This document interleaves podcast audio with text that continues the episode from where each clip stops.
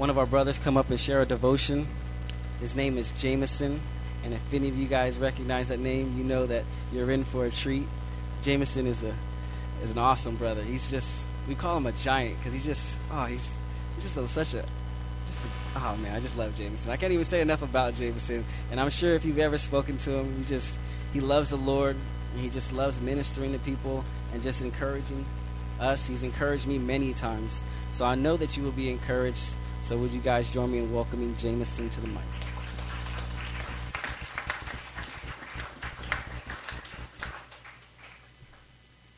All right, good to see all of your smiling faces out here tonight. um, let's go ahead and pray.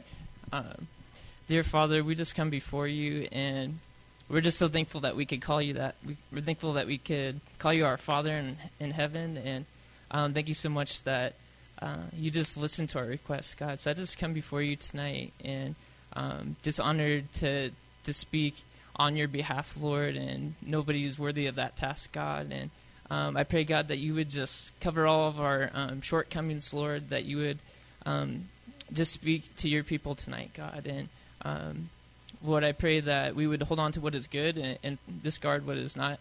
Um, and that you just bless each one of these brothers and sisters, God, just with what you with what you want them to receive tonight, God. So I really just ask this in your name, Jesus, and we pray. Amen. Amen. Okay. Um, I could spend hours pointing out all of my inadequacies in public speaking, but then there wouldn't be any devotion time left. Um, so we'll, we'll just jump right into devotion. Um, the first verse I want to start off with is this found in Romans chapter 1, 8, verses 8 and 12. So, feeding along the theme of Romans, I didn't plan that, but uh, it says, and it's just join in when you get there.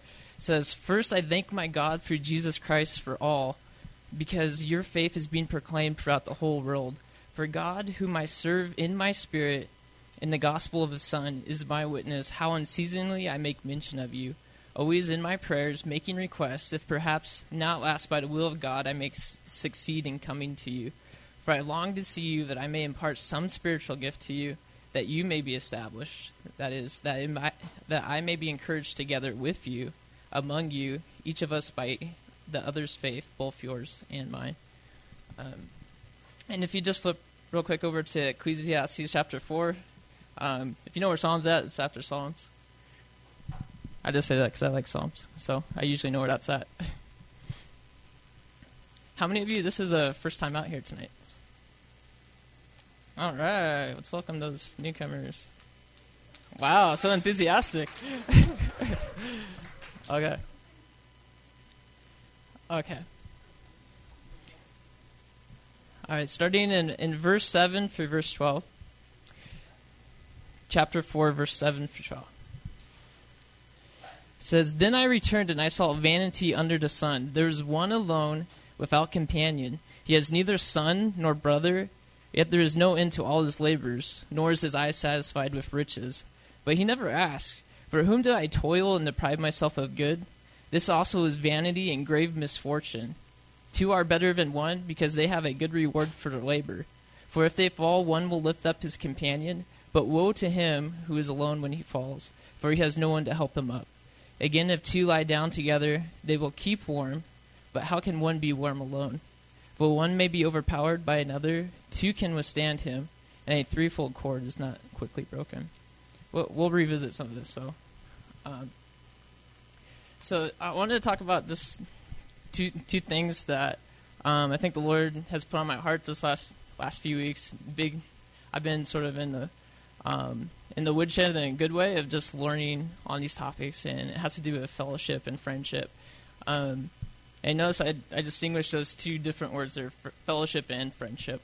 Um, you know, fellowship is what we have in common in Christ. It's a partnership. It's that identity that we call ourselves Christians, where you can say, "Hey, brother," "Hey, sister," and it's that like-mindedness in Christ. And I actually kind of wrote out this definition, so bear with me and see if it if it makes sense. And um, it says fellowship. This is our partnership and community with fellow Christians in regards to the gospel of Jesus Christ. We are united by the Spirit of God through the saving power, and this power is made available for Jesus' death for our sin, on the cross for our sins, and his resurrection three days later, in which he conquered death.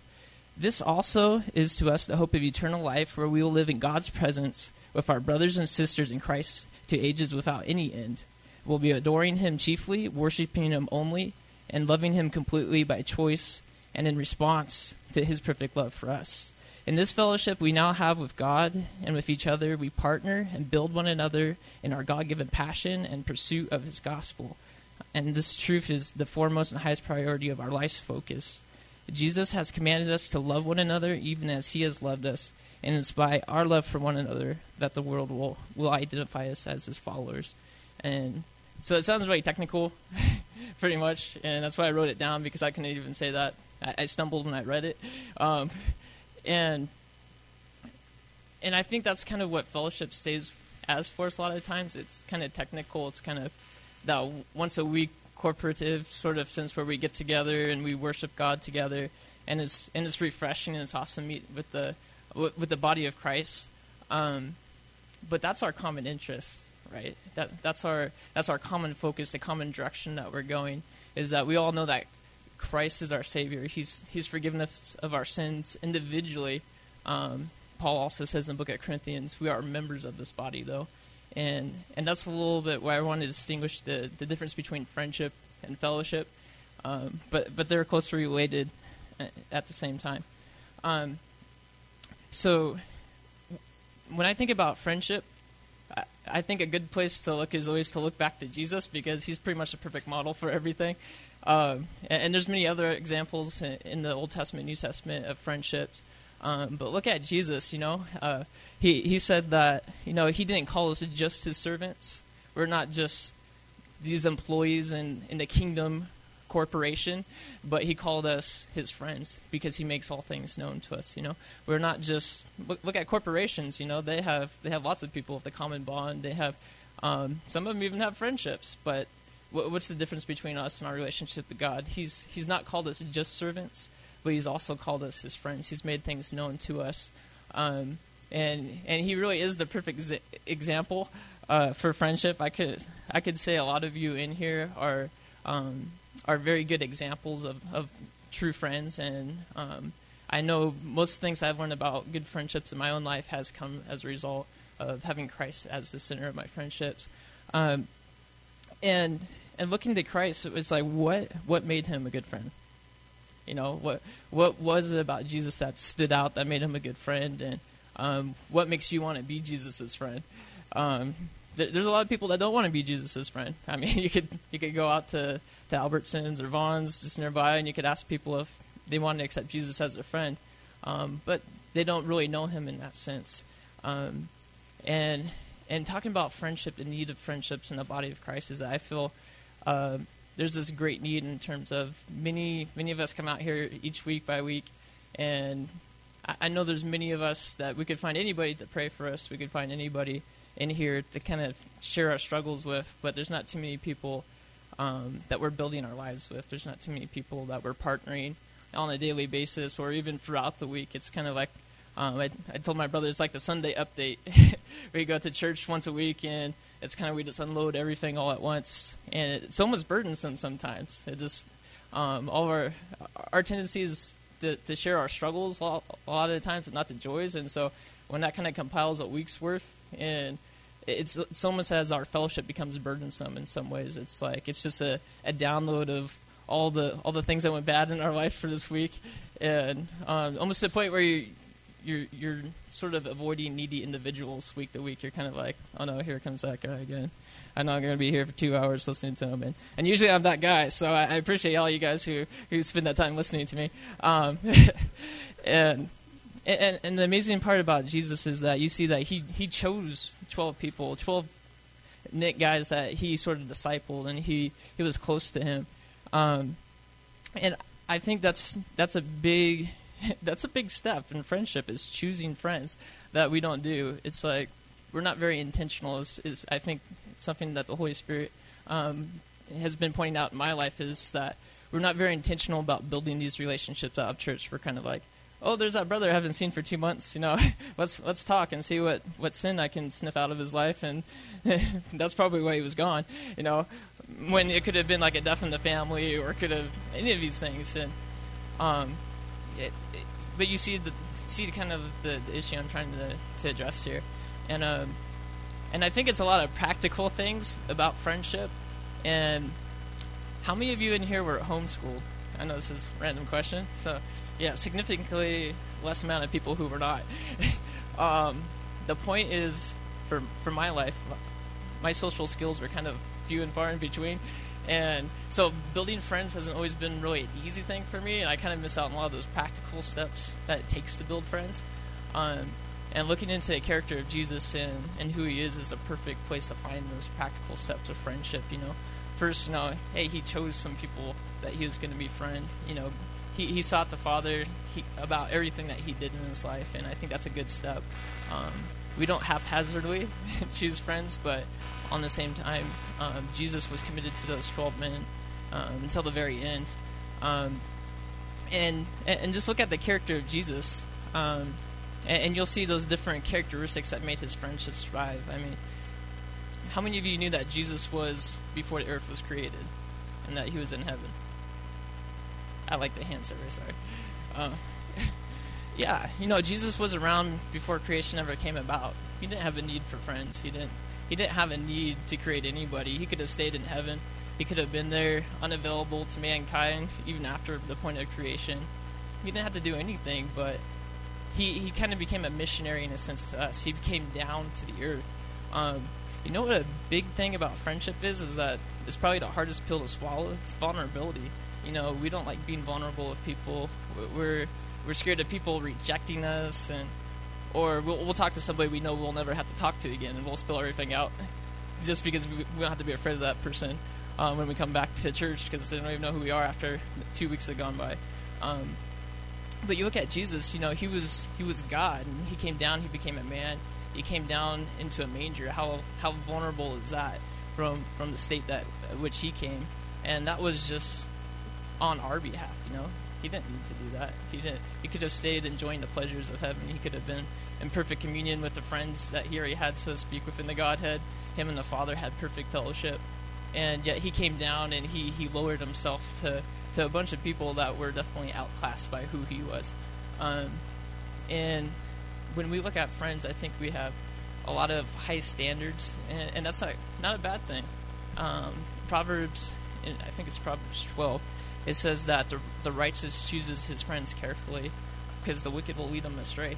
But I think we take that a little too critically. like the righteous chooses his friends carefully, and we just stay on the carefully part, but we never get to the choosing our friends part.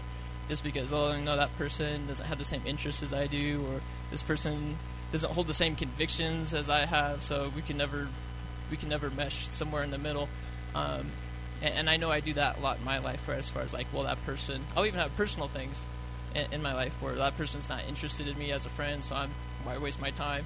Um, and, and, so we, we, have to have that fortitude to take a risk sometimes, and to um, just as Alfredo was saying not too long ago, that you know some of his best friends he has nothing in common with, but those are some of the greatest spiritual encouragements and um, reinforcements in his life. And I don't know if those were ex- his exact words, but that's what I took from it. Um, the danger of, being a listener, and uh, yes. so um, point being is, you know, take take some practical steps for friendship. Um, it, like we read in, a, in Ecclesiastes, that hey, you you don't need friends. You know, we, we get in this mentality that that God is enough, God is sufficient, and I don't say that um, irreverently because God is. God is sufficient. God is enough for every need. You know, the Bible also tells us in the Psalms to not put our trust into man, not to put our hope into man. And the Son of Man, whom is, there is no strength. Um, our, our, dependency for salvation, that, that fellowship factor, isn't dependent upon man. You know, our fellowship is with God and then with His family. Um, and, and, so we are the body of Christ. We have this this spiritual reality that we're living in. Um, and, and sometimes we do fairly well with that knowledge that God is our Savior and He's enough for me. And then we come to a point where we get all dried up in our spiritual walk and we're wondering, you know, where to turn. And, and God's desiring to use the body of Christ in our life. And we've we've kind of got this dissonance where it's hard to get there. It's hard to receive because we we're missing out on that friendship factor in our lives. I mean, again, how many perfect strangers do you like sharing all your stuff with? and and usually we wait till that moment of you know we've we've we've fallen into some some sin or um, some circumstance we weren't expecting comes up, and we kind of find ourselves withdrawn from the body of Christ, and then kind of double wounded. We feel that nobody cares because they don't know about these things in our life, um, and so it's like we, we have to make that effort for, for the grace of God.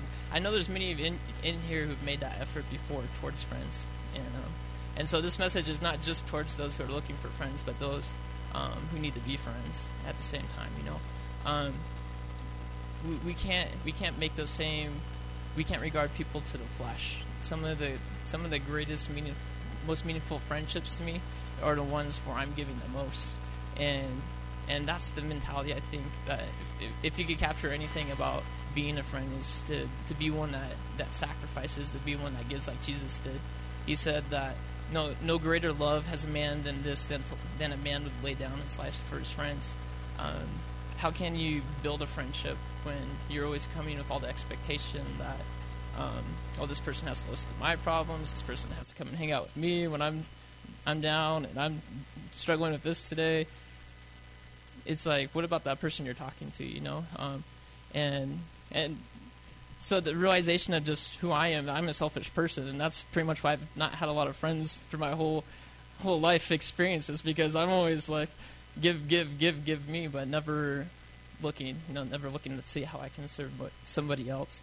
Um, and, and, so those kind of all scattered here, um, but my encouragement is to pursue godly friends. Be intentional about it, just as you're intentional to read your Bible every day, to pray every day, be be pursuing people um, that God places on your heart throughout the week. Even you know, ask for ask God for encouragement to somebody you can give maybe on a daily basis, and ask ask for it by name. Um, ask for Him for His healing and that fortitude, because there's seasons we walk through where we don't have a lot of close companions. You know, Paul said. I have just basically one like-minded companion. That was Timothy, and you saw all of his the years of his ministry. You know, um, he had many people that he still loved. On the other hand, he didn't stop pouring out to. Um, so with that, let's just pray and ask God that um, He would just direct us. Um, Father, we, we, just come before you again, and we're just so grateful for your grace, and thank you so much for um, being the greatest friend and greatest role model for our friendships, Lord. Um, the we have something that's greater than friendship, our family bond. Um, that we'll we'll share communion with you, God, forever and eternity. Um, so I pray, God, that you would just direct us towards those people that you would have us to to love, Lord. Direct us, um, open our eyes in ways that we can serve one another, um, and, and, build on the solid foundation of, of your of the fellowship that you've given to us in Christ, Lord, the love that you've given to us. I, I pray, God, that if anybody in here um, ne- needs to talk about these issues, Lord, or um, needs healing, God, I pray that you would provide that for them. I pray that you would give them boldness to be vulnerable, um, and that you would give others, Lord, just a concern to, to look to those who, who, who are maybe impoverished in the area, friends, Lord. Um, you are the greatest friend, Lord. You are sufficient. So we commit this night to you. We love you and we ask this in Jesus' name. Amen.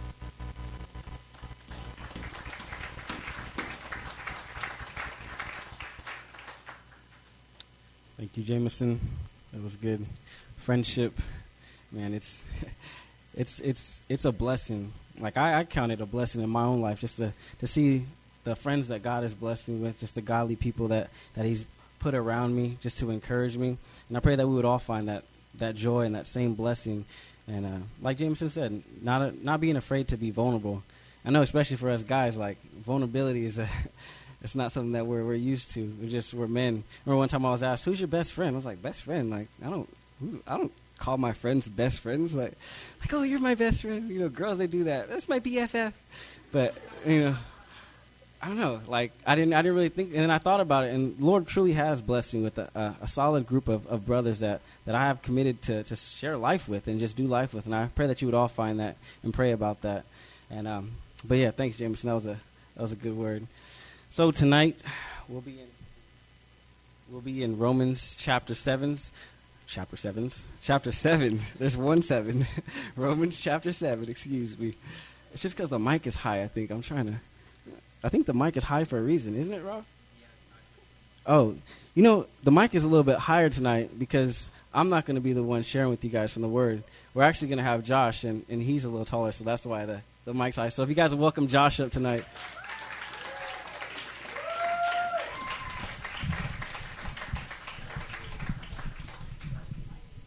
How's it going?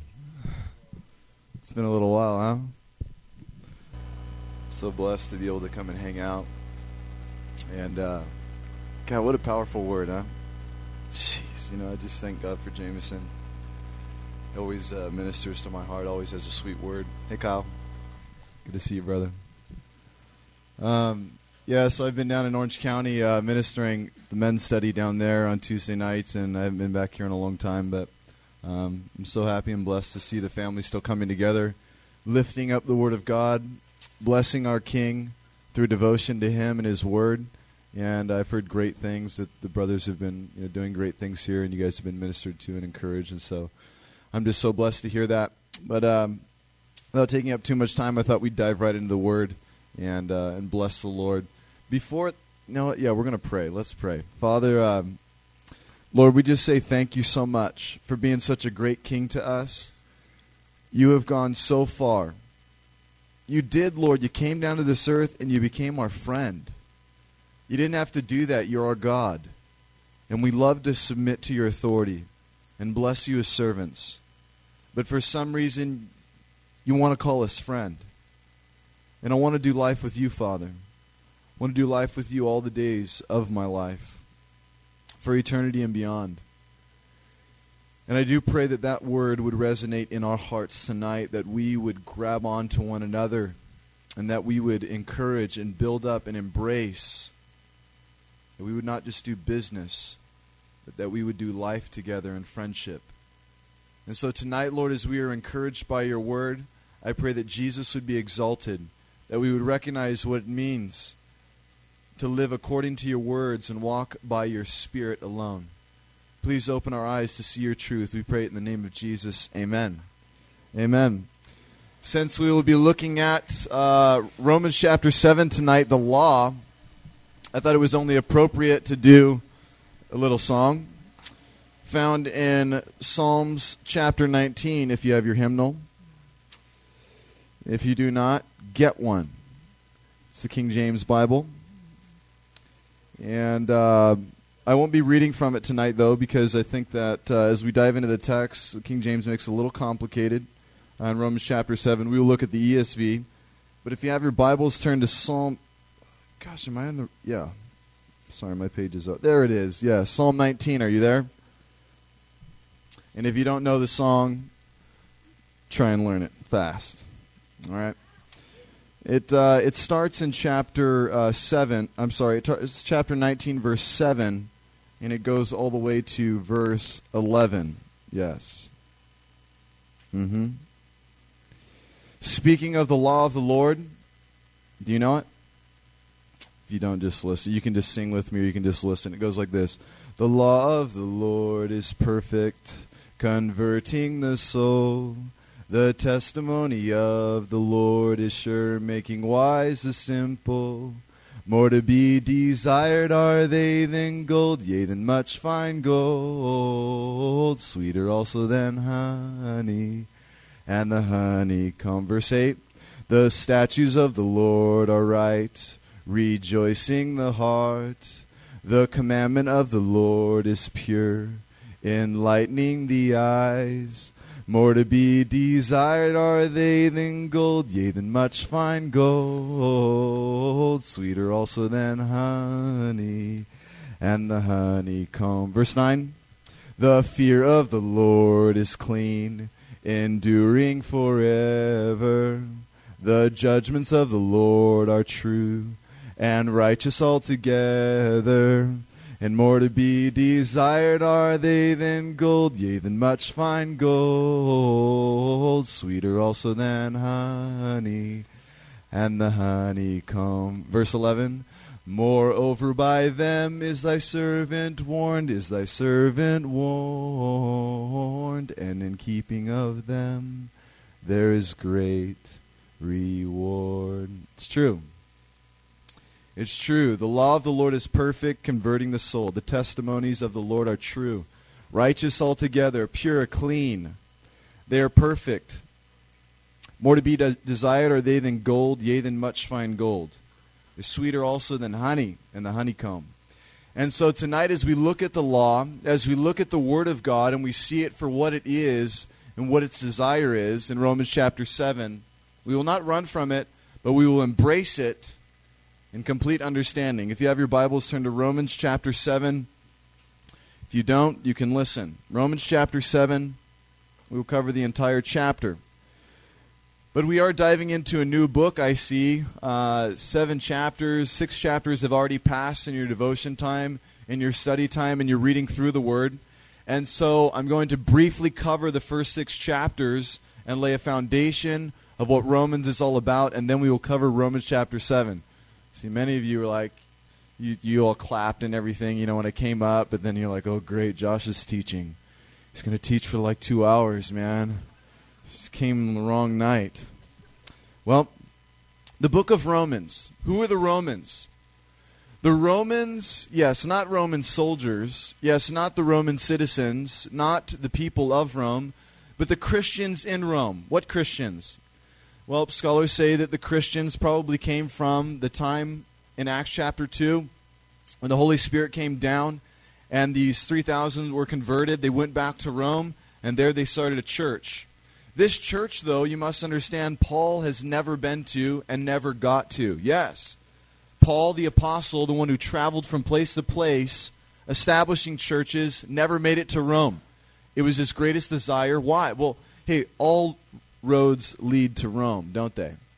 And so if all roads lead to Rome, then that means all roads that lead to Rome also go out of Rome. And so if you can preach the gospel in Rome, then the gospel will be sent out from all roads in all directions to all places. Only if you could reach the capital and establish a solid church there.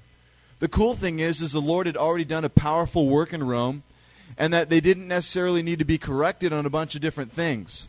They just needed a solid foundation of the gospel of grace. And that is what Paul attempts to do in the book of Romans.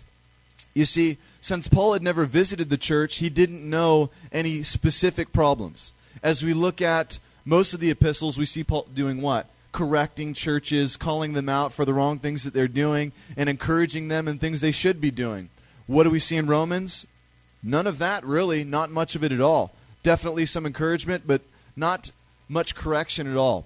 We see a lot of doctrine and theology, laying a strong foundation for this church that was needed. What we also see when we look at the book of Romans is a book that will radically change anyone's life who reads through it. The old church father, John, what is his name? Chrysostom. Chrysostom. I'm sorry, I can't pronounce his last name. But this church father read, would have the book of Romans read to him every single week for 18 years. Yes. The next church father, Augustine, came to Christ through this book. As he was sitting under a tree, he had picked up a Bible and started reading through it. Where did he open up to? Romans chapter 13. And his mind was grabbed as he read a specific verse speaking about running from sin. He attempted to read through the entire book there in that moment, and he was converted before he finished. St. Augustine. Then we have who? Martin Luther who was radically changed as well, was living in a time when the Catholic Church was putting all this legalism upon the people of God. And he read through Romans and saw what? Freedom from the law, grace and mercy bestowed upon him, radically changed. And he brought forth the Reformation of the church. Meaning what? A huge revolution that took place within the Catholic Church where all of these people woke up and became believers and revival broke out in the church. And that's why we are able to celebrate and have this freedom in Christ today. We are not under any kind of standard of the Catholic Church. There are many Christians in the Catholic Church. I don't want to smash it uh, here off the pulpit. That's for another time. I won't do that. Not just sorry. Forgive me. Um, but on top of that, John Wesley, as well, one of the great church fathers, the great Puritans, came to know Christ through the book of Romans. As he stepped into a church, he says he was strangely moved as he listened to the pastor preach and was converted there in that moment. 75% of preachers would say that if there was any one book that they had to preach through or could only preach through in the Bible, it would be the book of Romans. This book has much doctrine and most of the doctrine you will need as a Christian. You've got to read through it. You've got to study it. You've got to know it. Very few pastors dare to preach through it, though, because some say you should be preaching for a good 15 years before you even touch this book because it is so radical, it is so foundational, it is so uh, necessary in doctrine and theology that you would not want to mess it up or misinterpret what it is being said. And so we will dive into it tonight, the book of Romans. And what you'll see in the first six chapters is uh, Paul building, building, and building and building upon uh, his previous chapter. And if you've been reading through it, you know. You kind of see what's going on here. In Romans chapter 1, we see a greetings and salutation. From who? Paul. Paul the Apostle. Paul was probably the greatest apostle in the church. He wrote two thirds of the New Testament. And he was radical. He'd given up his entire life to follow Jesus. He was, remember who? A man who was killing Christians, was converted by Jesus himself, showed up and blasted him with light, and blinded Paul. And Paul was converted when he had an encounter with Jesus, our King. Paul sends a greetings and salutation, wishing that he could go to Rome and meet with the people in chapter 1. And then you see him talk about righteousness and living by faith. And a passage that you know well, which I'd like to read through, I will not, uh, I will not expound on it, um, and we will not go into detail in any of the other chapters this much, but a passage that you know well from Romans chapter 1, starting in verse well, 16, the most prominent verse you know there. For I am not ashamed of the gospel, for it is the power of God for salvation to everyone who believes, to the Jew first and also to the Gentile. I am not ashamed of the gospel, Paul says. Oh, that's a whole message, huh? Isn't it? And then we go on to verse 18 there in Romans chapter 1, if you're there.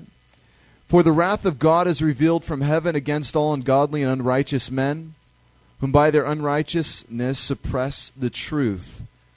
And Paul goes on to explain how people, because they desire wickedness, suppress the truth within them. What does that mean? It means that the truth is presented, it's right there in their face, they can see it through the attributes of God, and they choose to live in wickedness. Maybe you were there in your life and you understood that. And he talks about because people suppress the truth, they're given over to even more wickedness you could ever imagine. Things like homosexuality are mentioned here in this text, giving into the passions of their lust. He goes on to approach that topic in Romans chapter 1. In Romans chapter 2, because of their unrighteousness, because of their wickedness, we see him establish what? The judgment of God. The judgment of God. God is righteous, he is a righteous judge, and he will judge those who have sinned against him. He has to. He's a good king. A verse that you know well is found in verse 4 of Romans chapter 2. Or do you presume on the riches of the kindness and forbearance and patience, not knowing that God's kindness is meant to lead you to repentance? You've quoted it many times. It is the goodness of God, it is the kindness of God that would lead a man to repent, repentance. We see God's judgment and the law moving throughout the rest of the chapter as he establishes his position and his judgment against wickedness. Then he moves into chapter 3, showing God's righteousness upheld despite the fact that we are wicked and his belief and the people who follow him still choose to do wicked things.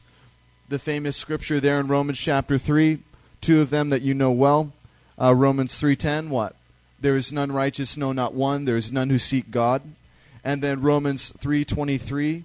Um, yes, For all have sinned and come short of the glory of God, establishing that we are wicked sinners. You've heard of the Romans road. It's all found here, which is the road to salvation, um, quoting these specific verses. So Paul establishes that we are wicked and that there are none who seek God.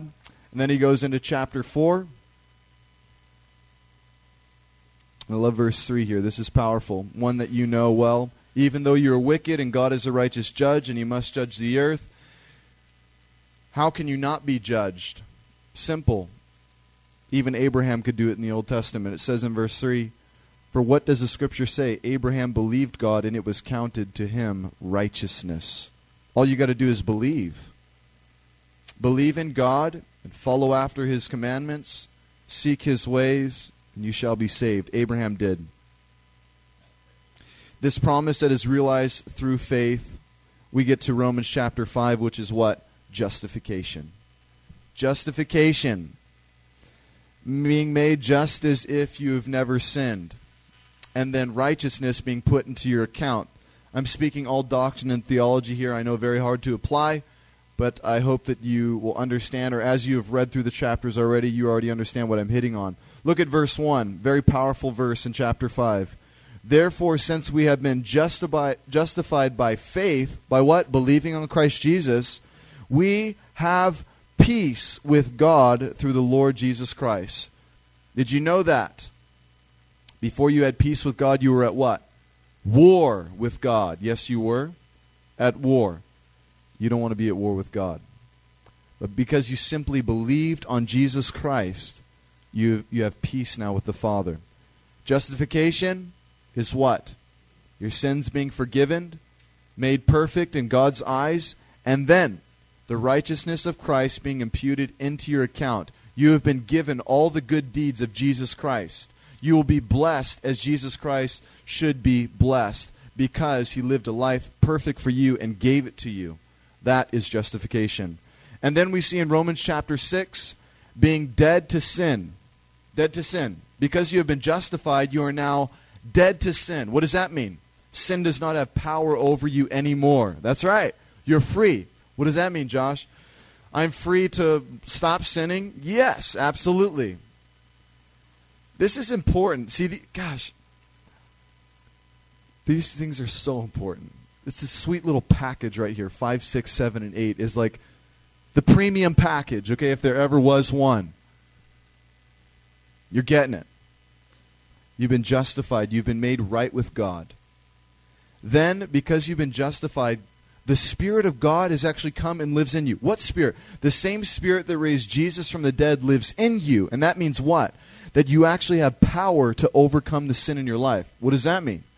That means that when sin comes at you and looks you in the face, like guys, something pops up on the internet you know you shouldn't look at, you actually have the power living in you to overcome that.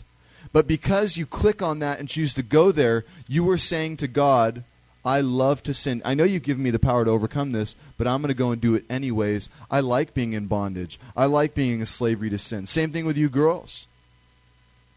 When you know you should do something that is right and you choose to do what is wrong, you are being a slave to sin. And God has set you free from that. You are dead to sin.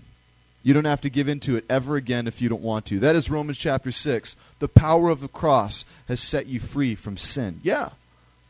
You have the power to live free from sin. And then we get into the sweet chapter of Romans chapter 7. Oh, Lord, thank you for Romans chapter 7. You want to know why? Because, man, I was set free when I heard this chapter taught to me. Yeah, it was about four or five years ago when I was in Mexico with John Corson. I'll never forget it. We were in the fourth month. And at the three month mark, we stayed there in Mexico for four months and got taught by this guy who lived on this orphanage.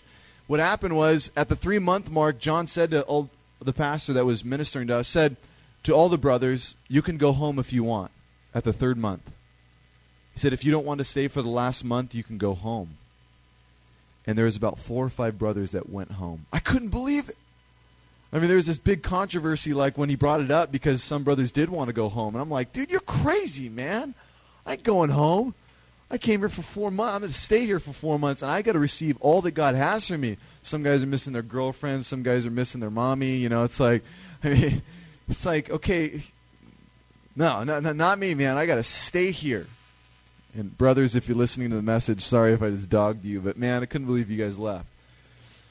Romans chapter 7 came the week that you left, so. Uh, but that's exactly what happened. All of a sudden, when the brothers had left that were going to go, he opened to Romans chapter 7, man, and I couldn't believe it. It was like a burden was lifted off my back, a new understanding. They say that only 13% of the church understands this passage. Only 13%. And only 3% actually apply it to their lives daily. Only 3%! This chapter will revolutionize your life if you can understand what it is saying. Sometimes when you read through, you could go home and read this tonight, and you think that because of his vocabulary, it just boggles your mind. You don't know the terms, you can't define what it's saying, and so you just pass up chapters like this over and over and over in the book of Romans. But these are the things that got in Martin Luther's head that caused the Reformation to break loose and revival to break out in the lives of Christians. It's chapters like this. And so we have the great opportunity of diving into it tonight. Are you ready? Put on your thinking caps. Think with me. Stay with me. Don't miss this. Let's be the 13% that understand it, but also the 3% that walk away and start applying it to, tonight to our lives. Amen? We have great opportunity. Romans chapter 7, starting in verse 1. Are you there? Hmm. I'm going to read out of the ESV because it's a little bit easier to understand, okay? And those of you who have uh, New King James, you'll do fine. Um, we'll define terms and we'll work through it together, okay? Romans chapter 7, verse 1 says this Paul speaking to the believers Do you not know, brothers, for I am speaking to those who know the law, that the law is binding on a person only as long as he lives? Question mark. Stop there. Yeah, that was a question mark. Did you like that? Okay, listen. He says, Brothers, I'm speaking to those who understand the law. Now, at the surface, many would think that what? It's speaking of the Jew who understands the law of the Old Testament. Wrong. This is not the phrase here. The phrase, the law here, is speaking about the judicial system, understanding the law. What law? Like breaking the law, running a red light, understanding what it means to break the law. Now, we can obviously reference it back to the Old Testament and the law because it worked very similar to the judges and the way that society works. Most of society and their traditions are built upon Judeo Christian ethics and morals. And so, he is speaking about the law that a judge would lay down. Do you not know about the law? Who does that apply to? Everyone. Of course, you know the law because it has been instituted in your life since you were born. Do you not understand the law? That the law is binding on a person only as long as he lives? What is he speaking about? As long as you live, you have to abide by what? The laws of the land, huh? When you die, do we, do we make the dead man abide by the law? There's a dead man laying over here, and he just killed someone, but then he killed himself. Do we take him to prison and throw him in there for. No, no, it doesn't apply to him anymore. He's dead. Okay? So a person is dead. One plus one is two. A person who is dead does not have to live by the law, right? Simple enough. Then he says in verse 2 For a married woman is bound by the law to her husband while she lives. But if her husband dies, she is released from the law of marriage. Okay. All of a sudden, Paul brings in this illustration of marriage. Now, get this straight, really quick. This is not a text to pull to define marriage. This is not a text to help illustrate divorce and to help illustrate what happens when a person dies. This is not the meaning of this text. Many people will take it out of context and try to say that Paul is speaking about marriage here. He's not speaking about marriage at all. He's actually bringing forth an illustration to help us to understand what he is trying to say here, okay? So he is illustrating this point that he's about to make by saying a woman who lives and is married to her husband, if the husband dies, she is free from him by law, right? Right? That's even our society says that. If if a man dies, does the woman have to stay married to him the, for the rest of her life? No, he's dead. There's no more law. She's free from it. Okay. So now that she is free from the ladies, don't get any ideas. So now that she is free from this terrible, huh? okay, did you like that, Kyle? You think that was funny?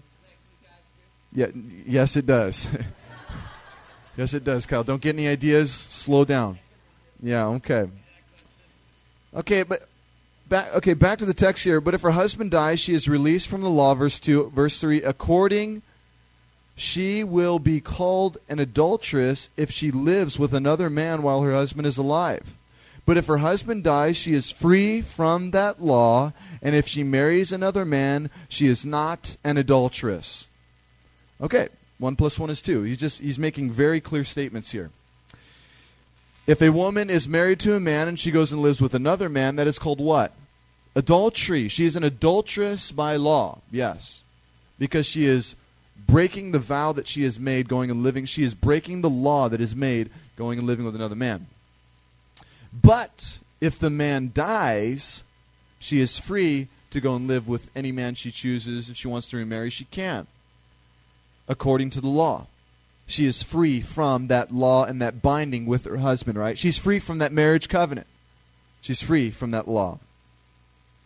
Okay, so we see an illustration, a picture being painted here for us to understand what Paul is about to say. He is illustrating his point.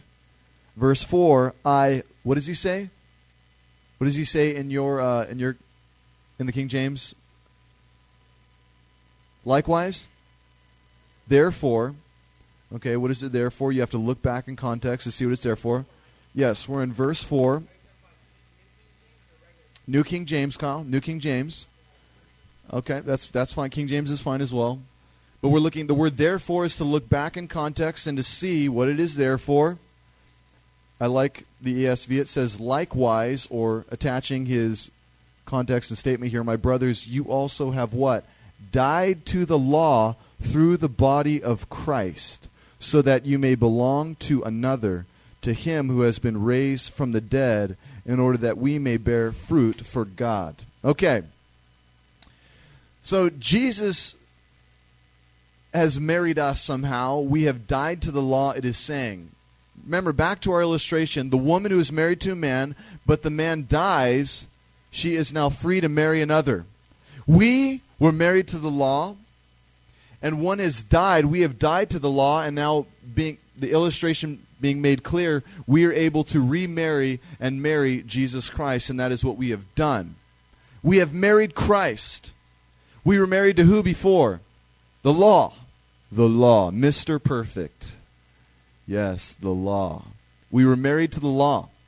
And since we have come into Christ, we have died to the law, it says, and we are now married to Jesus our King. We are the bride of Christ, are we not? So that you may belong to another. So, why is it important to understand that we have been freed from the law or we are not married to the law anymore? I will illustrate. Let's get through this context first.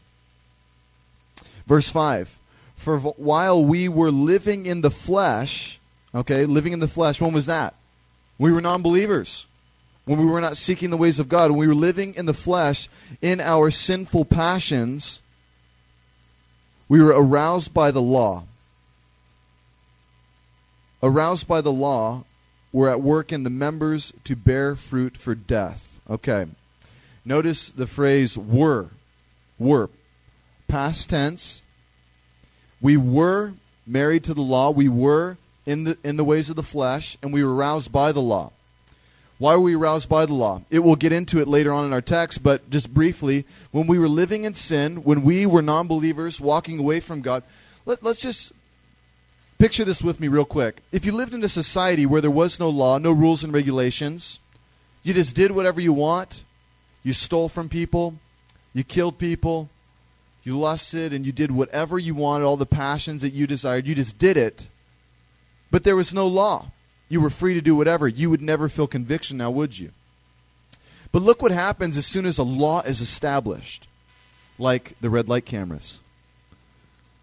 Hmm, interesting. Before, when you ran the red light, hey, there was no conviction. Maybe there was, maybe there wasn't. but hey, when you read that red light, it was no big deal. But all of a sudden, now the law is in place. It arouses the sin from within you. Because you know that there is a penalty when you break that law, huh? $500 penalty, that is.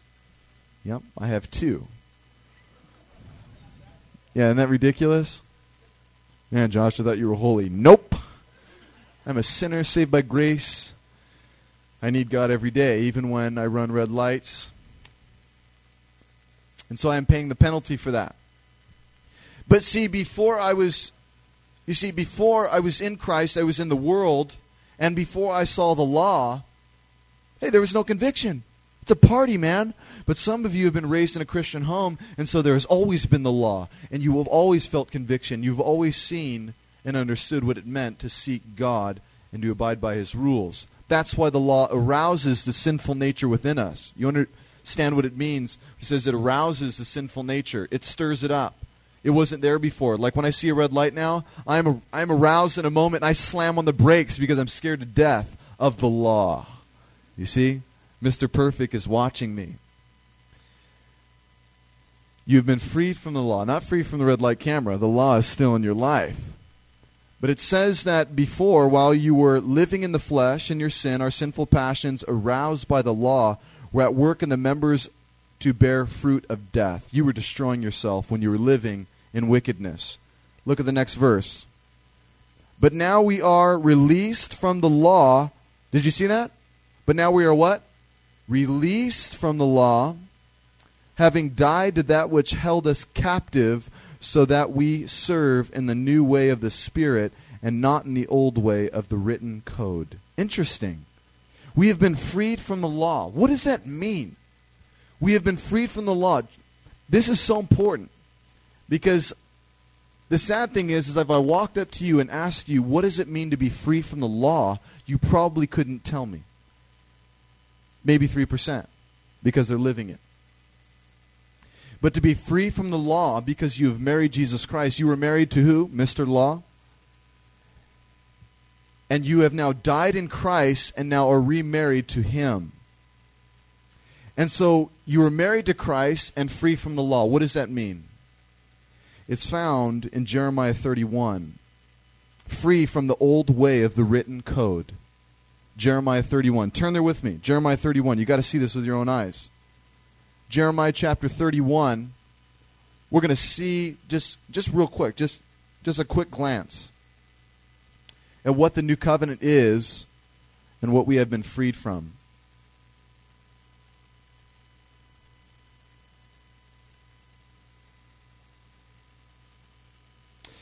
Jeremiah 31, are you there? Jeremiah 31. Jeremiah 31, starting in verse 31. Jeremiah 31, 31.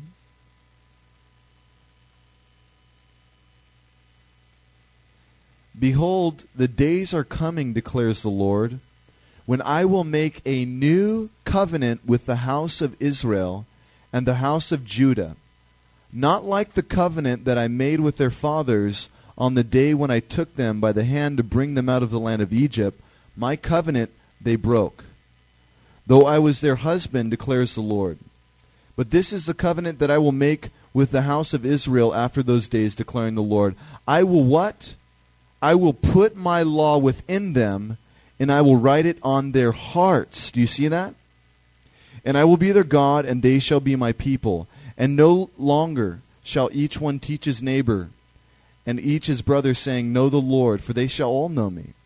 From the least of them to the greatest declares the Lord, for I will forgive them of their iniquities, and I will remember their sins no more. The new covenant that has come. What, what is the old covenant? We must understand first. The old covenant, the law, the law that came down through Moses was a bunch of rules and regulations that would tell you how to live life every single day. The law. Rules and regulations that would teach you and show you how to live life every single day. Like crazy things, like things you would never think about. Like if your uh, cattle wanders off into someone else's yard, it says this in the Old Testament, someone else's field, and the cattle falls into the, the hole and breaks his leg because you left the hole undone, you are to reimburse the man uh, whose cattle got his leg broken. Random stuff like that, okay? so that it can help you to understand how to live. And so there are all these rules and regulations that the Jews would have to keep to. And they're even still holding to many today, like Shabbat, Sabbath. Right? You got to keep the Sabbath holy, right? You can't work, can't do anything. You're breaking the law of God. Like dietary things. You ever heard of the word kosher? You can't eat certain foods because it's against the law. Now, being free from that, being free from the law, being free from the old way, what does that mean? And married to Christ now, what does that mean? That you are free from the legalistic rules and regulations that have been placed upon you. The laws. Now, how can we be free from these things? Because we are now married to Christ, which means what? You are forgiven of your sin and your wickedness that is going on inside. I'm going to dig in a little bit more as we get through the text. But that's just a foundation of meaning what it, what it means to be free from the law. I will eventually apply it to your own life. I just want you to have an Old Testament understanding. What does it mean in your life to be free from the law? Stay tuned. You're going to understand. Okay? We need to lay more of a foundation here. But that is the Old Covenant. That is the Old Covenant, the old written code that has been passed away with, and there's a new covenant that has been established as you are married to Christ. You are not married to the law anymore. You are now married to Jesus, and He has a new law to set in place, per se. Okay? Verse 7, are you there? What then shall we say? That the law is sin? No, no, no. The law is not bad. It says, by no means. Yet if it had not been for the law, I would have not known sin. For I would have not known what it is to covet, that the law had not said, You shall not covet. Okay, so because Mr. Perfect, we were married to him, but now we are married to Christ, does that mean that the law was sin and the law was a bad thing? No way. The law is what has told us what sin is. The law has established in our lives what is wrong. But now that we are free from it, free from its condemnation, free from the guilt and the shame that it puts on our lives, we are now married to Christ, where there is no condemnation. But we must not look back at the law and say, it is sin, it is wickedness. This is the point that Paul is about to establish here. Look at verse 8. But sin, seizing an opportunity through the commandment, produced in me all kinds of covetousness. But sin, listen again, seizing an opportunity through the commandment, produced in me all kinds of covetousness. Sin took hold of him, seized an opportunity through the commandment. In what way? I'm not going to say just yet. I'm going to save it. It produced all kinds of covetousness inside of him. It produced lust inside of Paul's own heart and mind through the commandments. How could it happen through the commandments? You know what? I'm going to paint the picture. I'll do it we got to look at context here. Who we who are we speaking about? Who is Paul? Who is Paul in context? He is this man who was a Pharisee of Pharisee, a Sadducee of Sadducees. He was a Jew, a Roman citizen. This guy knew the law better than anyone, and he kept the law perfect. They're very close. Hey, the Old Testament rules and regulations as a Jew, Paul kept them all. He was kosher. Yep. He did all the things that he was supposed to do. He was a good Jew. He did all that he was supposed to as a Pharisee. He was very well respected. He was holy in the eyes of the people. Paul, the great Paul, his name was Saul then, Saul Tarsus. But he was a very holy man. He did everything right and perfect. Now look. According to his standards, as a Pharisee, he would say, What? Because I have done all these righteous things, I will what?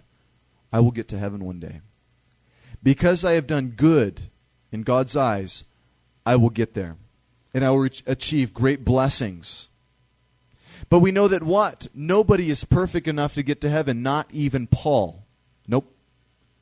And so what happened? He had to let go of his law and let go of his righteousness and cling on to Christ Jesus as his sole purpose and meaning for salvation. Meaning that because of his good works, they don't even matter. Your good works, Paul's good works, are like what? Filthy rags before God.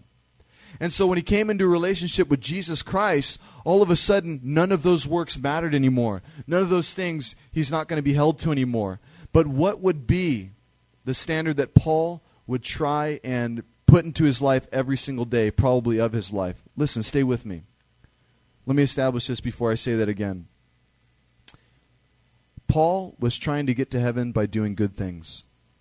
We know that no one can get to heaven through doing good things. The only way is through Jesus Christ. But because Paul practiced good things all the days of his life and was so good and was so holy and was so blameless before the people, when he came into a relationship with Jesus Christ, now he would think what? He knows and understands by Jesus alone I have made it to heaven. By Jesus alone I am forgiven. By Jesus alone I have salvation. But what would his flesh try to do? I can work. I can do good things, and it's going to earn me blessings in heaven. And so it would cause him to covet righteousness. It would cause him to covet and desire this self righteousness, like I have been good enough, and I am a good enough Christian, and I am a good enough apostle, and I've established this many churches, and I've wrote two thirds of the New Testament, and it would cause him to be self righteous and to covet even within his own heart. It's like a double edged sword, isn't it? It is so terrible. I'm going to get into it even more. Bear with me. Stay with me.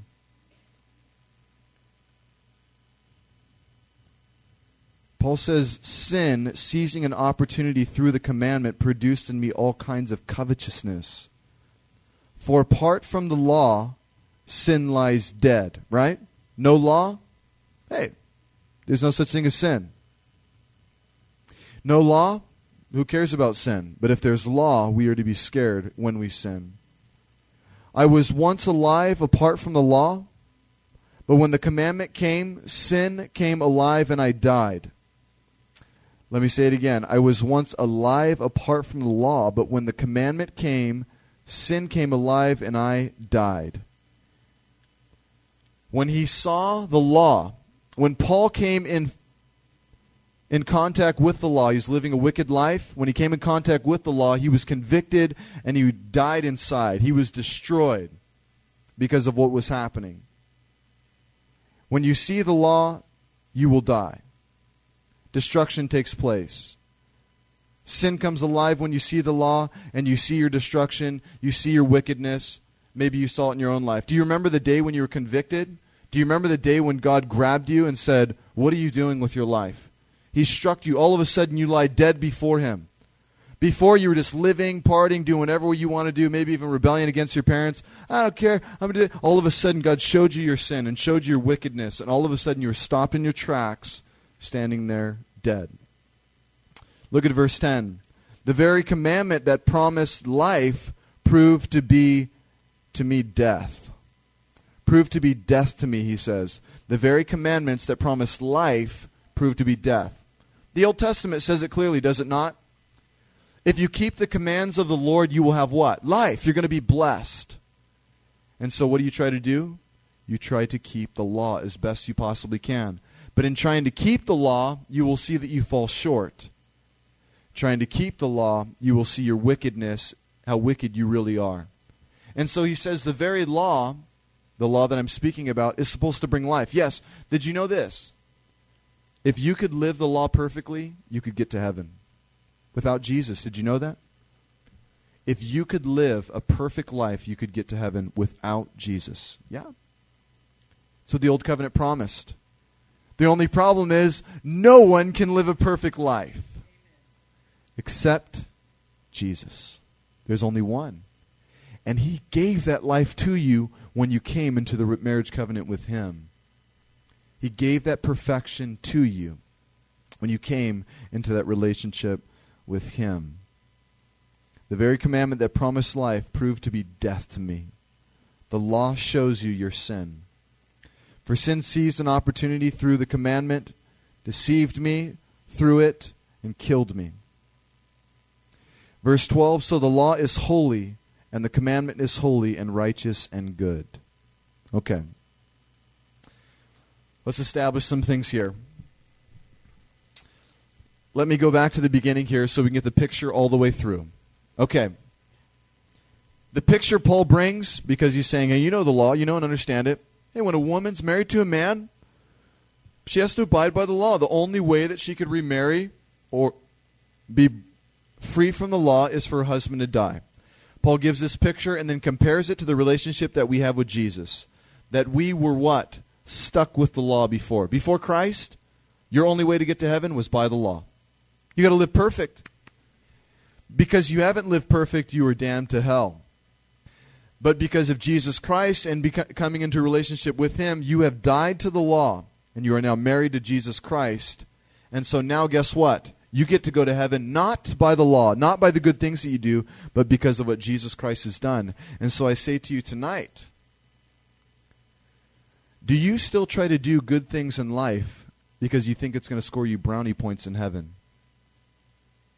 Do you do good things today so that God will be pleased and blessed with you? This is my question. This is the underlining factor of this entire text.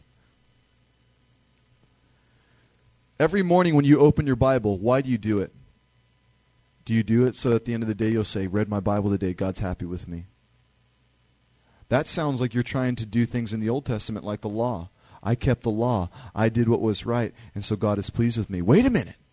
God is not pleased with you because you've kept the law. He is pleased with you because of what Jesus Christ has done and because you're in a relationship with Him.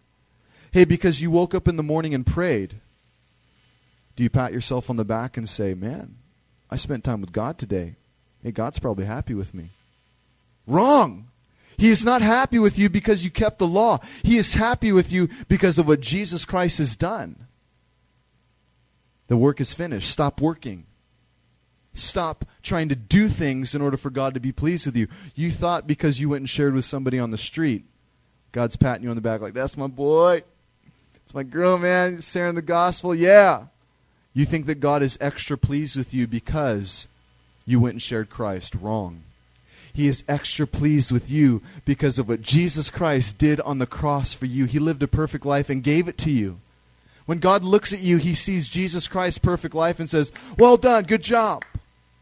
You did a great job. And you're like, I didn't do a great job. He's like, Yes, you did, because you have my son's seal and approval of his life.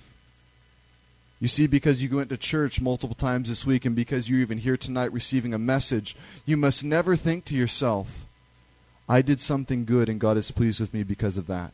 Wrong. You must look to the cross and see that the only reason anything good has come in your life is because of what Jesus has done for you. It's not because you read your Bible. It is not because you pray. It is not because you share Christ. It is not because you go to church. It's not because you do any, even because you live a godly life. That is not why God is pleased with you. That's not why God is happy with you. You've got to stop thinking and, and desiring to please God by doing a bunch of good stuff. You've got to recognize that God is already completely pleased with you because of what Christ has done for you. I cannot say it loud enough. You've got to understand this concept. Look, God is not going to be more pleased with you today if you read your Bible or you don't. Did you know that? Why? Because Jesus read his Bible every day for you and gave you that life. God is not going to be more pleased with you today if you pray and spend time with him. No. You can't do anything good to earn his favor. He's given you his favor because of what Christ has done. Jesus prayed every single day for you. Look, you can't get more brownie points with God because you go to church. Wrong. You've gotten all the brownie points you could ever get in heaven because of Jesus, our King. He went to church, He did it all. He did it perfect, and He gave you that righteousness. And so you are free from the law. Stop trying to fulfill the law. Stop trying to fulfill the old covenant. Stop trying to do, do, do, do, do those things so that God will be happy and say, Wow, you did a great job. He's already clapping and applauding, and he is blessed with you because of what Jesus has done. If you can understand this, it will literally blow your mind into another level of walking with God that I can't. Look, I'm going to say something that most preachers would never say to you. And the reason why is because they're scared of the repercussions of saying it. If you have truly believed on Jesus Christ, listen to me. This is awesome. If you have truly believed on Jesus Christ, you've accepted him as your Lord and Savior, and you are now married to him in a covenant with him. That music. Listen, listen. Stay with me. Don't be distracted. Gird up your minds. Gird up your minds, Kyle. Your mind. gird, up, gird up your mind, Kyle. Stay with me, brother. Listen, I'm going to say something that most preachers would never tell you because they're scared of the repercussions. If you have truly committed your life to Jesus Christ, you could not read your Bible, pray, go to church, and share even with one person for the rest of your entire life, and God will still look you in the face and say, Well done, good and faithful servant. How could God say that to him? How could God say that to her? How? This is how. Because Jesus did the work for you already. You are not saved by anything that you do. Jesus has done it all for you and given it to you freely, and that's the only reason you get to walk in heaven. You mean, Josh, tomorrow I could wake up and not do my devotions? Yes. And God will be completely satisfied and pleased with you and blessed by you because of what Jesus has done on the cross. But you see, when you truly understand what Jesus has done for you on the cross and what he has given you and the righteousness that he's imputed into your account, it causes you to want to burn for Him like never before and read the Word every day and spend time in prayer and love on Him and share Christ with people like never before. It does the complete opposite when you truly understand what it means to follow Christ. Does this give us a license to sin? It says there in 7. No. No. But listen, tomorrow, if you don't read your Bible, don't condemn yourself because God is not condemning you.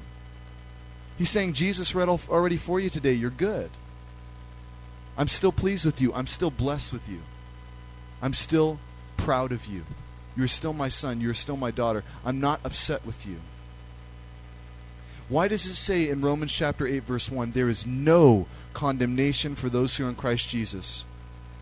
Because when you sin and you beat yourself up, God's saying, Why are you doing that? When you don't read your Bible, God's saying, Why are you doing that? Why are you beating yourself up? Why are you so upset with yourself? I'm not. Jesus has done the work completely for you already. And so, family, listen to me. You do not have to live a life burdened for the rest of your life saying, Oh, I got to read every day. I got to pray every day.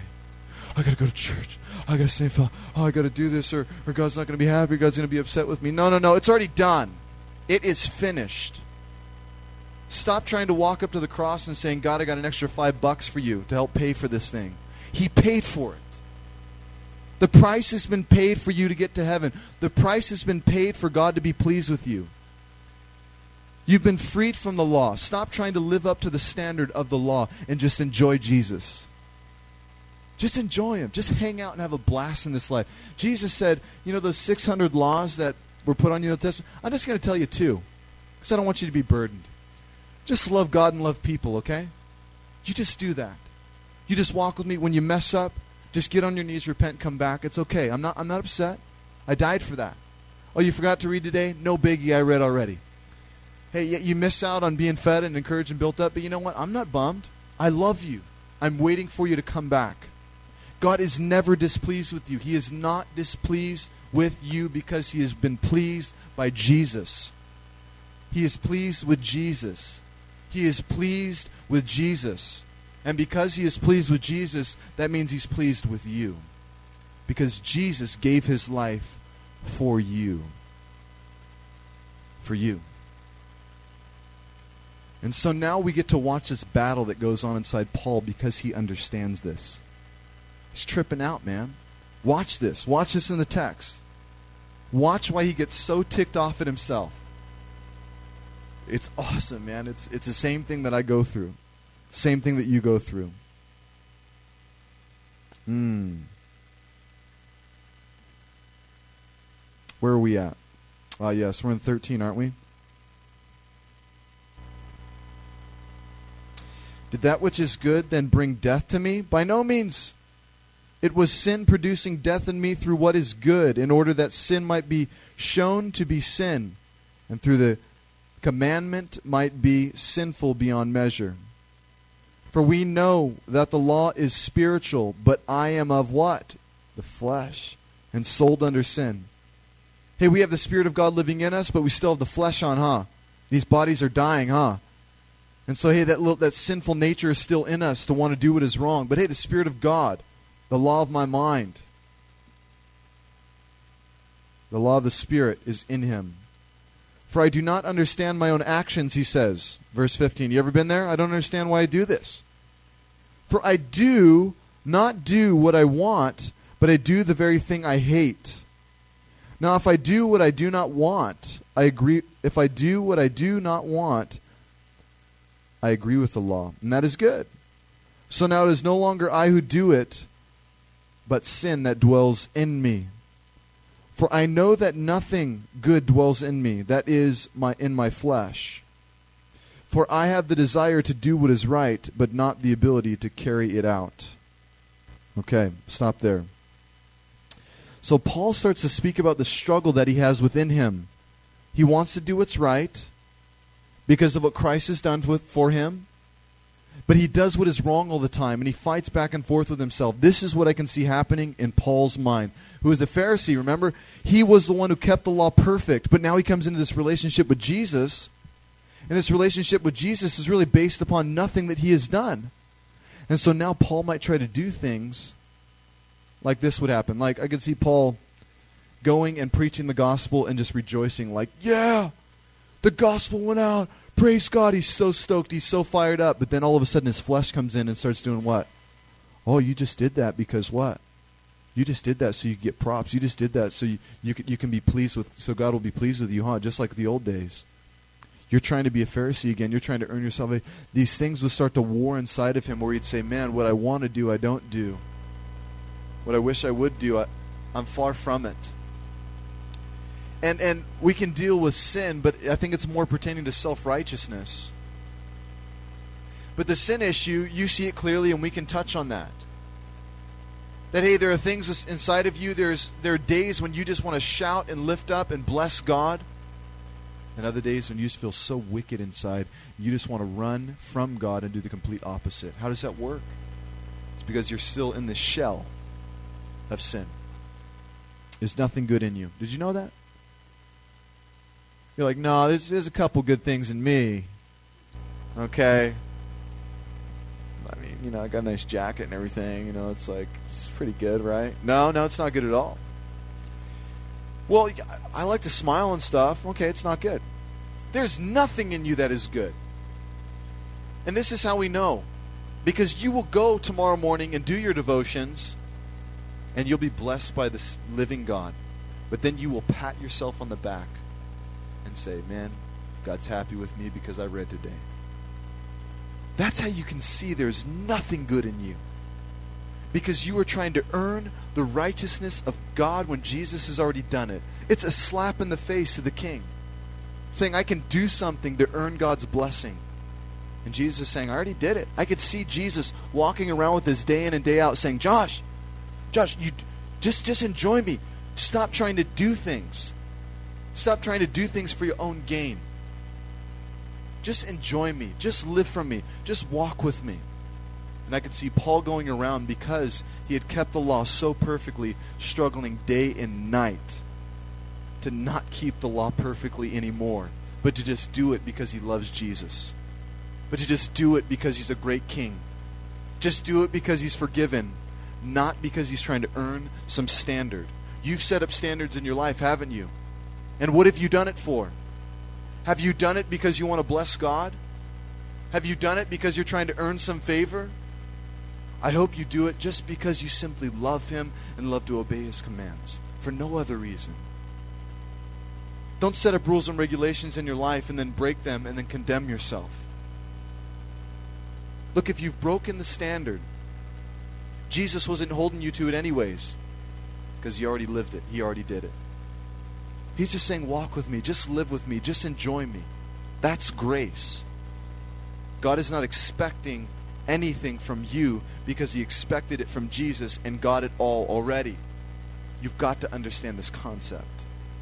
When you understand it, it will free you from living this burdensome Christian life. There's so many, oh, I can't live this Christian life. It's so hard. It's so burdensome. It's so hard. Man, Jesus lived it already for you, man. Accept His grace and just enjoy Christ.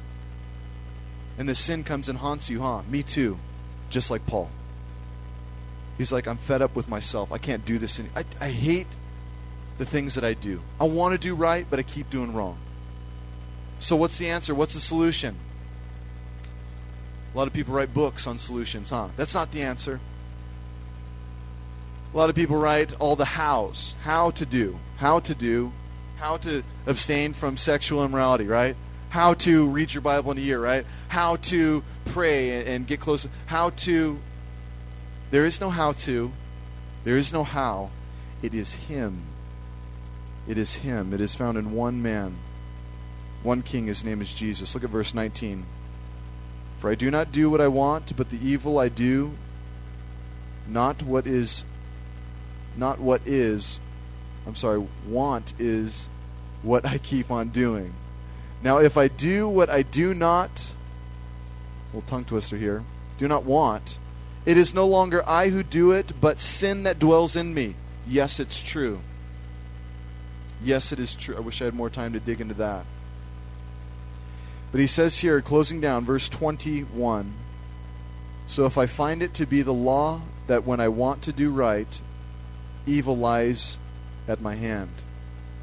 For I delight in the law of God, right? We love the law of God. We love to bless Him, my inner being, but I see in my members another law waging war against the law of my mind and making me captive to the law of sin that dwells in my members.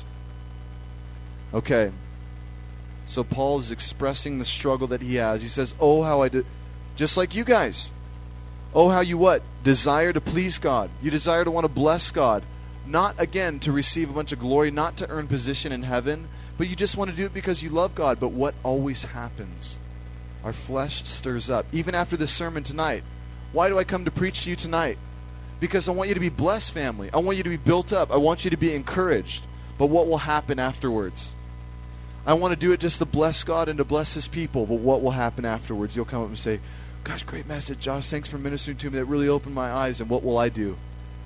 God's pleased with me. God's blessed because I preached a good sermon. Wrong. My flesh stirs up. I do what I don't want to do. Oh, how I desire not to receive glory for myself, but to bless my God. But I always, my sinful nature always flares up and tries to receive the glory every single time. Oh, wretched man that I am, he yells with an exclamation mark. Do you see it? Says it right there in verse 24 Wretched man that I am, who will deliver me from this body of death? Who? Not how. Not how. Who? It's not a 12 step program. It, it, it's none of that, okay? It's not a program at church. It, it's not any. It's not a class. Who will deliver me from this? Who will keep me from falling into sin? Who is the one who will stop me from trying to steal glory for myself? There's only one. Verse 25 Thanks be to God through Jesus Christ our Lord. Yes. It's Jesus, man. It's just Jesus stuff, man. It's Jesus, man. That's what it's about. It's about Jesus, our King. It's just getting close to Him, it's just being with Him. That's the key. I really can't make it any more simple. I don't know how to say it and break it down for you. It's just being with Jesus and walking with Him. Stop trying to fulfill the law. Stop trying to do a bunch of stuff at church. Stop trying to do all these things so you can earn faith. Just walk with Jesus. Just enjoy Him. Stop trying to earn favor with God. It says the last verse here, the end of the last verse. So then I myself serve the law of God with my mind, but with my flesh I serve the law of sin. It's true, man. The flesh just wants to serve sin. And I war within myself all the days of my life. Did you know that's going to happen tomorrow? You're going to wake up to do devotions and you're going to what? You're going to try to pat yourself on the back like you fulfilled the law perfectly. Man, I'm perfect. So good. I deserve a blessing today, right? God's going to bless me. Gosh, another big point. Isn't it interesting how you think because you've done a bunch of good stuff that now God's going to give you that job? Oh, if I if I if I don't sin this week, then God's going to get me that job. Oh, if I read my Bible every day, then this is going to happen. Oh, if I pray a bunch, then this is going to happen. Wait a minute. As if the blessings are contingent upon what you have done. None of your blessings have anything to do with you. They have everything to do with Jesus and what he has done for you. Stop thinking because you've served God enough that God's going to bless you. He's going to bless you because of what Jesus has done. All the blessings are yea and amen in Christ Jesus your Lord. Yeah. Oh man, I love this chapter. I'm like I'm just floating right now. because I'm ministering to my own heart. Oh, how I've condemned myself because I haven't been faithful in my devotions. Oh, how I have gotten on myself because I've fallen into sin and I, I God can't bless me. God can't use me because of this. Wait a minute. It has nothing to do with me. I'm married to Christ Jesus. I'm not married to the law anymore. I'm not under the law. That's Old Testament. That's the way they used to do it. This is a new covenant. And so I say to you tonight, Romans 8 1, you got to read the first two verses, okay? This is we close. There is therefore now, because of all of this, because of this big chapter we just covered, because of it, because of it, there is what? There is now no condemnation for those who are in Christ Jesus. So I say to you tonight stop condemning yourself. Stop it because God is not condemning you. Stop trying to fulfill the law. Stop condemning yourself and just enjoy Jesus. For the law of the Spirit of life has set you free in Christ Jesus from the law of sin and death. Amen.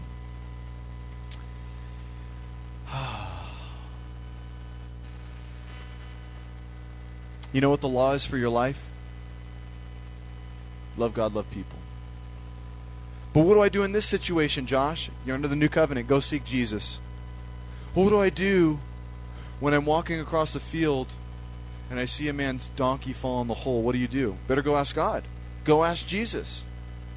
That's the new covenant. You are to seek God for wisdom.